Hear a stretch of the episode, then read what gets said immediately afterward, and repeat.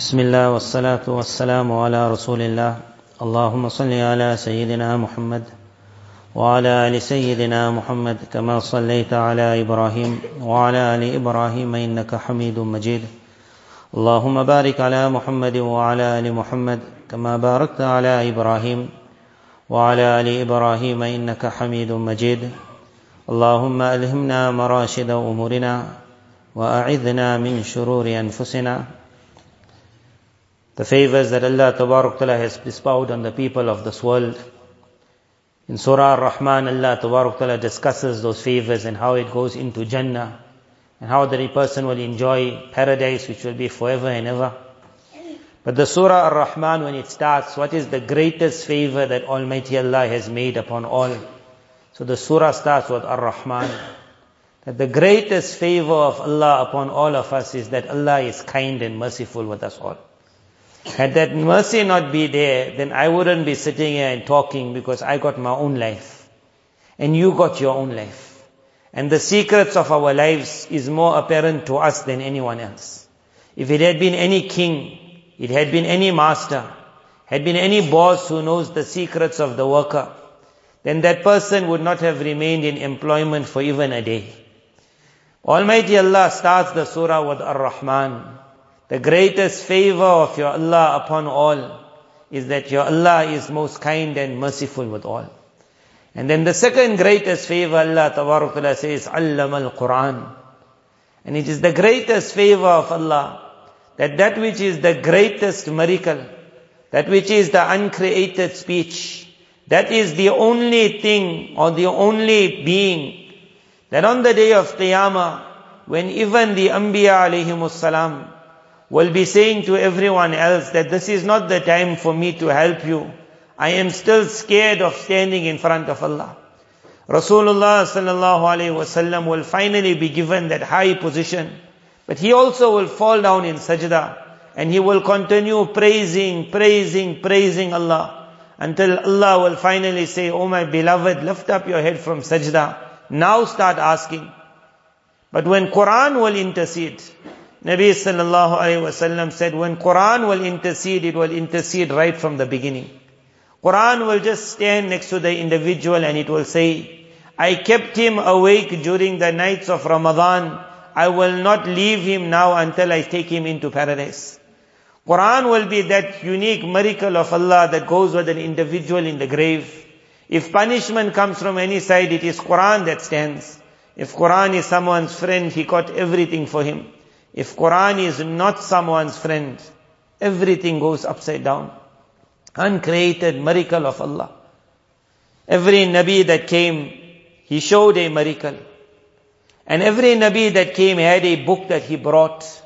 The book was different, the miracle was different. The book was different, the miracle was different.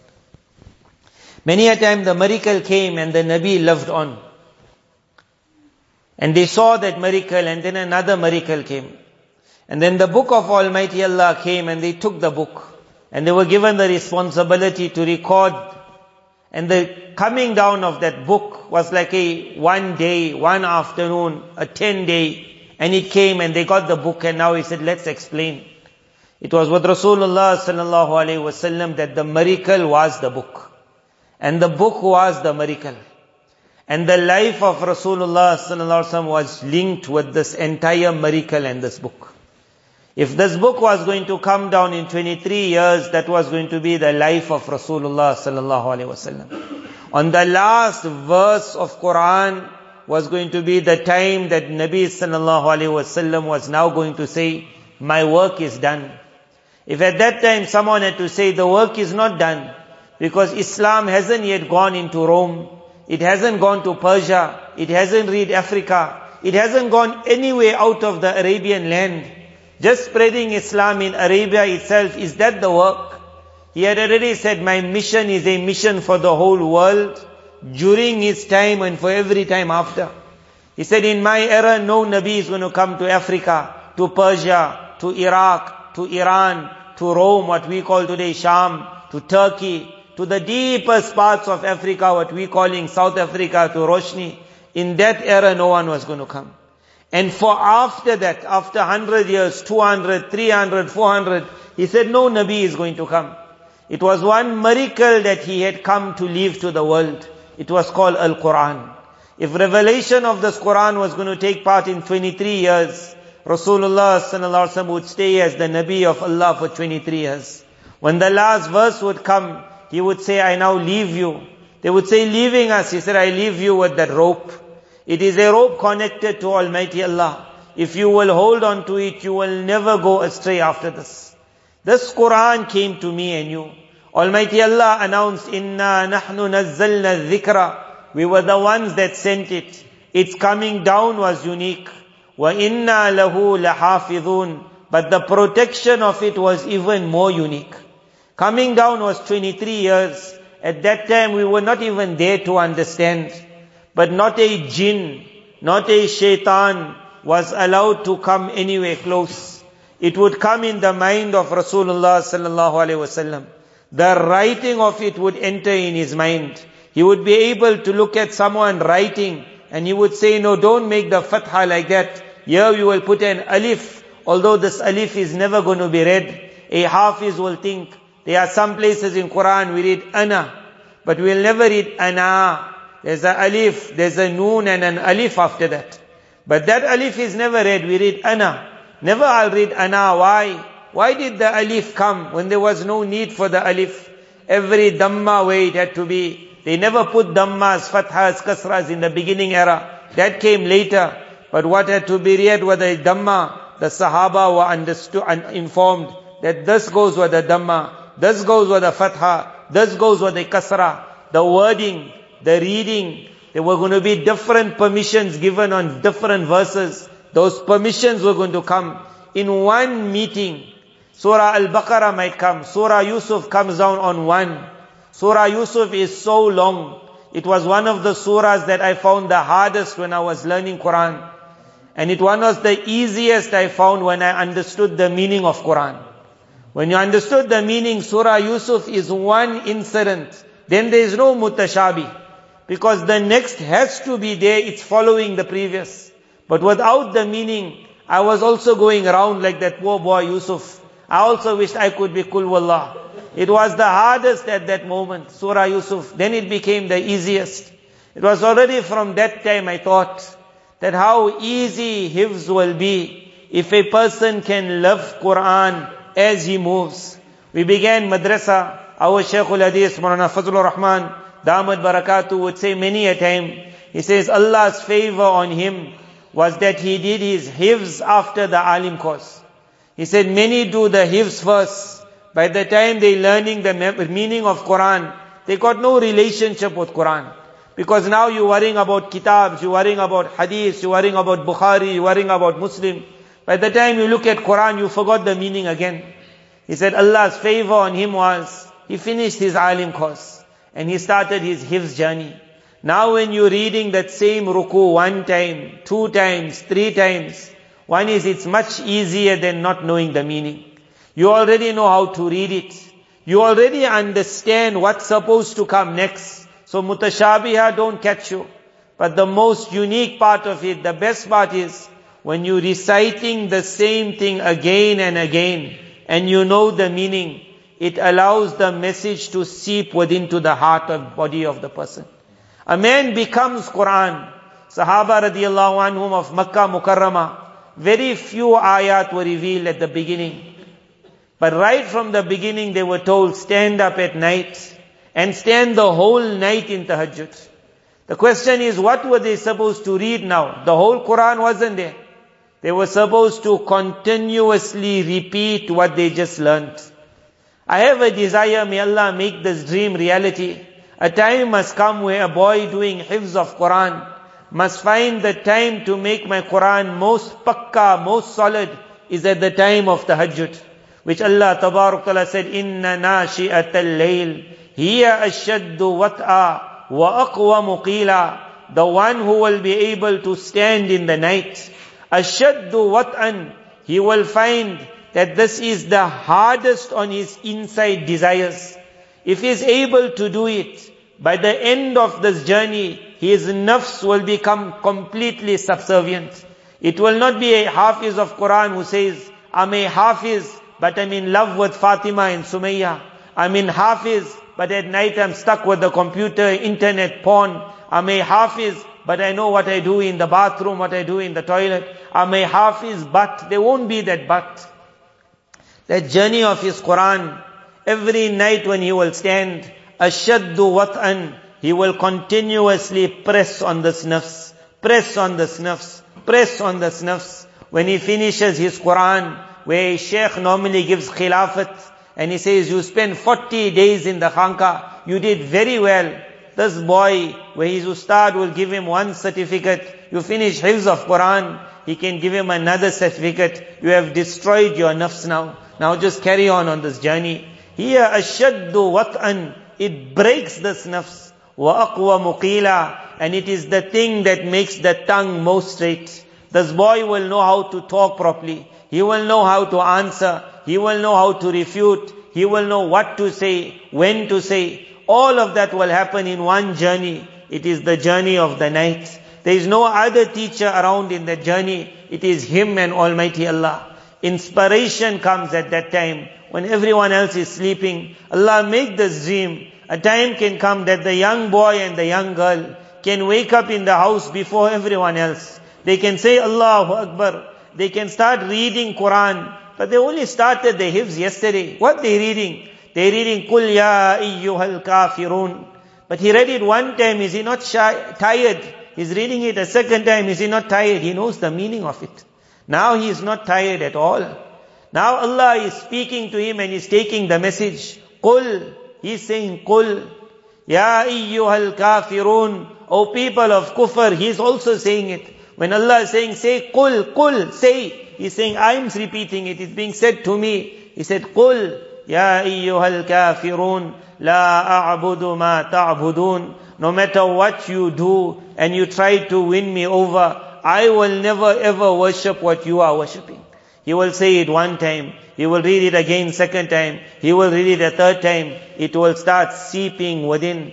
Beginning of surah is Al-Fatiha. He will read, Ihdina sirat al-mustaqim. Allah put me on a path. Allah pull me on this path. Mufassirin have written so beautifully. The beginning of Quran starts with Ihdina sirat al-mustaqim. The last two surahs, Qul a'udhu bi rabbil falaq. Qul a'udhu bi rabbin nas. He said, have you ever thought of the link between these two? He said, what a link there is. In the beginning, the man said, Allah, pull me on this path. Then the next verse of surah, the surah Baqarah started, ذَلِكَ الْكِتَابِ That we gave you Quran, here's it here. But in that very Quran, Allah said, يُضِلُّ بِهِ كَثِيرًا But remember with this Quran, Allah gives many the path, and Allah pushes many off the path also. And then Quran speaks about how different nations came, how some survived, how some failed, how some opposed, how some knew the truth they never want to accept, how some were so ignorant, different nations, in every nation how minority accepted, majority, majority failed, as it comes. Then Quran speaks about Jahannam and how they are burning. Then it goes into Jannah and how they are enjoying as everything carries on, carries on, carries on. Now in the end of Quran it says, so do you want to really be successful? And you want to be the one that Quran takes you in your path? Even if the whole world has gathered to oppose you, what must you do? Mufassirin writes, you will have to do exactly what Rasulullah sallallahu alaihi wasallam did. Now they ask, what did he do? They say these two surahs, Surah Qul A'udhu bi Rabbil Falaq, Qul A'udhu bi Rabbin Nas, were revealed in Makkah Mukarramah in the beginning. And it was used in Medina Munawwara at the ending. It was revealed in Makkah Mukarramah at the beginning. It was revealed at the time when Nabi Sallallahu Alaihi Wasallam had no one around him in Makkah Mukarramah. Perhaps it was his wife, but what a wife can do. It was a time no one could fight. It was his uncles all around him. They had wealth, they had power. The people who followed him were weak. He used to walk in the streets, he would see one, there was a stone on his stomach, and he would be struggling to breathe, and he would feel, if only I can pull that stone off, but he couldn't. And he would say, Oh Bilal, make sabr. As he would move, he would see Ammar bin Yasir. Yasir was himself a slave. His wife was a slave, Sumayya, radiyallahu anha. Ammar was the child. He's looking at Ammar being punished. He doesn't even know how to speak to Ammar. Ammar had just heard, just a few days ago, his mother was Sumayya, martyr of Islam, but how they martyred her. How they martyred her. After hitting her and hitting her and hitting her, they tie one leg to one animal, camel. They tie the other leg to the other camel. And then they hit the two animals. You can just think today, after 1,400 years, what the pain of that woman was. What was the boy? But when Nabi Sallallahu sees him, all he could say is, Oh Ammar, oh the family of Yasir, just make sabr. He could not help him at that time. What was at that moment when everything was around him? He never fall in depression. He never give up hope. He continued smiling. He continued giving courage. How he survived that? You say how he survived when everything was going against what he would have desired. Nabi sallallahu alayhi was saying, قُلْ أَعُوذُ بِرَبِّ الْفَلَقِ I enter into the protection of that Allah who opens everything up. He says, but the manner that the Nabi of Allah was saying it is not how me and you read Qul A'udhu Bi Rabbil Falaq," Because if I had to read even 10% of the manner that he was reading, then there'll be no depression. Then there'll be no sadness. Then there'll be no fear. Then there'll be no worry. Then daily courage will be coming. This man will be lifting one person up.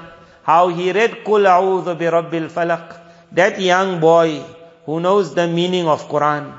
And his first sabak was Qul A'udhu bi Rabbin Nas. And his first sabak was Qul A'udhu bi Rabbil Falaq. And now in Salah he's reading it. And he's reading it. And he says, I enter into the protection of that Allah who opens it all. Min sharri ma khalaq. From the evil of whatever is in the world. That boy never ever will say that the people around me are affecting me. He will never say my friends have forced me. He will never say I got peer pressure. He will never say I'm going in depression. He will be smiling. They'll ask him, how are you smiling? Say, go into the jungle. In the world of the animals, it's a very funny world.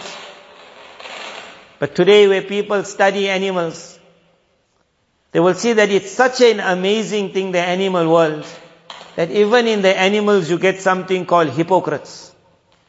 So how you have a hypocrite of the animal, you got the small monkey and baboon.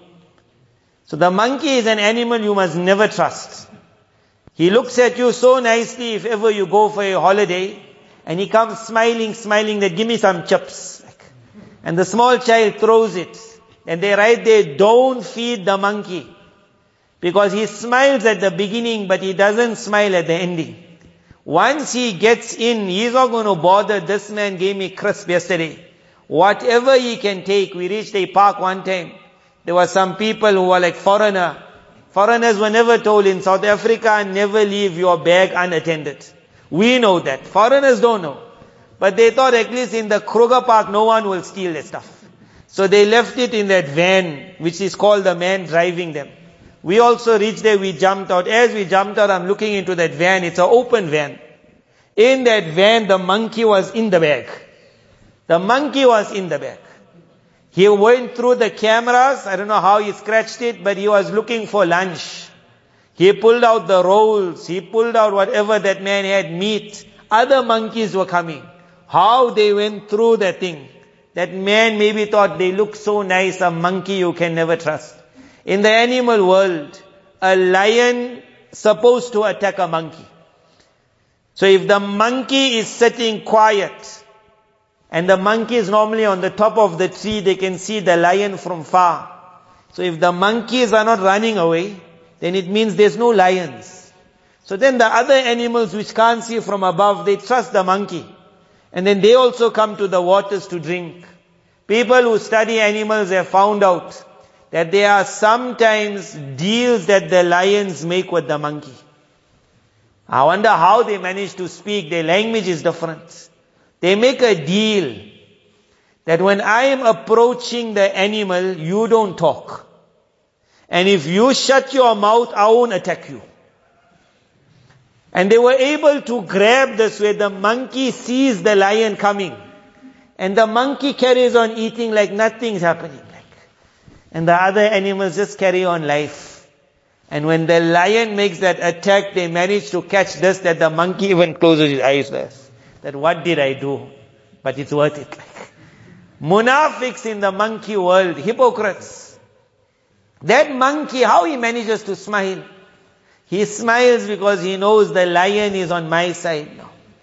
When a monkey only gets the protection of a lion and he's like, I'm relaxed on the tree. And you can't trust a lion. Because as the lion is walking past and one monkey is there, you just give him one shot and you say, you also come for supper. But Almighty Allah, who can't trust Allah? When that monkey can know I'm in the protection of the lion, when that small child says, قُلْ أَعُوذُ بِرَبِّ الْفَلَقِ I have entered into the protection of that Allah. Then what will be the nature of the child as he grows up? My desire is that time must come that in the hifz classes when the boy graduates also, and for this we are creating a program. May Allah make it that it starts very soon. We're hoping after Muharram we can start this. That even in hifz classes now the Ustad says, carry on door. And he says, while doing your door, let's relate with Quran now. It's a few 20 minutes, 20 minutes in a week, three times in a week. Let's start this journey. In the last few days, I had the opportunity to read two incidents. I will mention these two and we will end it. It had to do a lot with a person understanding Quran. The first one is called something that happened perhaps about 50 years ago. It was somewhere in France. There was a Jewish boy whose name was Jad. So it became famous recently because now they have translated it. At that time it was not. Now they found the Arabic where someone recorded this whole incident. It really affected me when I thought of the main part of what I'm trying to say was what Jad had to say later on. So it's a very long story, making it short. Jad was seven years old. He lived in that complex where Jews lived, Muslims lived. The bottom of the complex, one man got his small restaurant, shop. Jad would go there sometimes to buy some things because it's a house for everyone. It's a restaurant. So he would buy something and as Jew and that's a Muslim, you always try to do the Muslim down. So when he was going out, he would steal a chocolate. Just, just steal a chocolate. But this Muslim person was a Turk, Turkey. His name was Ibrahim. He was quite old also. And he wasn't stupid. He picked up that this boy is stealing a chocolate. And for a while, this boy continued stealing chocolates. A time comes you get tired of stealing. So the day that came where he never stole the chocolate, this Ibrahim calls Jad and says that today you forgot to take your chocolate. And now he looks and he says, like, you knew about it. He say, how, oh, you stealing chocolates for so many, so long. He said, you never told. He said, I will never tell anyone if you can promise me you will never steal from anyone. He says, as for chocolates, whenever you want a chocolate, come take for free. But don't steal. And because of that, Jad, whenever he would come to buy groceries, then he would get his one chocolate. And he became friends with Ibrahim. And whenever now he had problems as he's growing up, eight years, nine years, ten years, eleven, he's trusting Ibrahim. And he would come sit with Ibrahim and talk about life. And every time when he had a problem, Ibrahim would open up his book. It was Quran, but Jad would never know it's Quran. And he would say to Jad, you open up any page. So Jad would just turn this, and then Ibrahim would look at it and he would say, let me tell you what is being discussed in these two pages. Every time, any two pages. And he would read only two pages, translate two pages, and in that then Ibrahim would mention that your answer is here. And this Jad would find his answer. And it carried on for years, this, until the time came where Ibrahim at the age of about 70 passes away. Jad must be about 24 years old now. So many years he went journey of Quran, but he never knew every time two pages, not every day, whenever he got a problem. And now when Jad's friend Ibrahim passes away, Ibrahim's son comes to Jad. He says, my father in his wasiyat said, I must give you this box here. When he opens the box, it's that same Quran. So he starts crying. And he leaves it for a while until a day comes where he got a problem in life. So he thinks of Ibrahim. Then he thinks of the book. Then he opens the book, but he doesn't know what it means. So he goes to a Tunisian friend in France. And he says to him that, what is this? He says, this is Quran. He says, what's Quran? So he explains to him. He says, that's what he's using all along. So this Tunisian says, like, what you want me to do? So Jad says, whenever I had a problem, I would just turn. So today I'm going to turn it open. And wherever I turn it open, I want you to translate for me the two pages. Because I always found my answer in those two pages. So he turns, and then the man starts translating, and the man doesn't even perhaps know what really the problem is. And as he's translating, Jad finds his answer also. And then he says to the man, I never knew this is Quran. So after a few days, he decides to become Muslim. And when he accepts Islam, now Quran becomes the mission of his life. Mission of his life. So they say while he's in Europe, 6,000 Jews and Christians accept Islam on his hands. 6,000, which is a huge amount. Jad, Jad, whatever. He calls himself Jadullah Qurani, that Allah's Jad. The one linked with Quran. Then he continues his journey in Quran, he's reading, reading. And one day he opens up one page and he finds a small map there. This is a map that Ibrahim had left, whatever the reason of the map was. So he opens up the map, it got the different countries, continents. But he sees Ibrahim's signature is where Africa is. What we call Kenya, Sudan, that side. He wrote his signature there. And under the signature he wrote one verse, Udu'u ila sabili rabbik bil hikmati wal maw'izati al hasana. That invites towards the path of your Allah with unique words of wisdom. So Jad looks at that day and he says, was Ibrahim trying to give me a message? That I'm not meant for Europe, I'm meant for Africa. So he looks at it few times that why did he sign here, like by Africa? So he makes a decision that I will leave Europe. It's not easy to leave Europe. And the luxuries of Europe, he leaves Europe. And he comes to Africa. For about 30 years, they call this man the Da'i to Allah in the lands of Africa. 30 years. How many people accepted Islam on his hands is not known. But some of them have written up to 6 million. Now how they managed to gather that we don't know. But what is known, one time when they're having a conference, one Egyptian met a person from Africa. And he's saying, I come from this place. So he says, were you also affected by Jad's teachings like? Because I heard Jad went into all these tribes, tribes and tribes accepted. He says, no, no, but I accepted Islam because of someone who accepted Islam because of him. So he said that legacy is carrying on even further now. That people are like saying, I'm the grandson.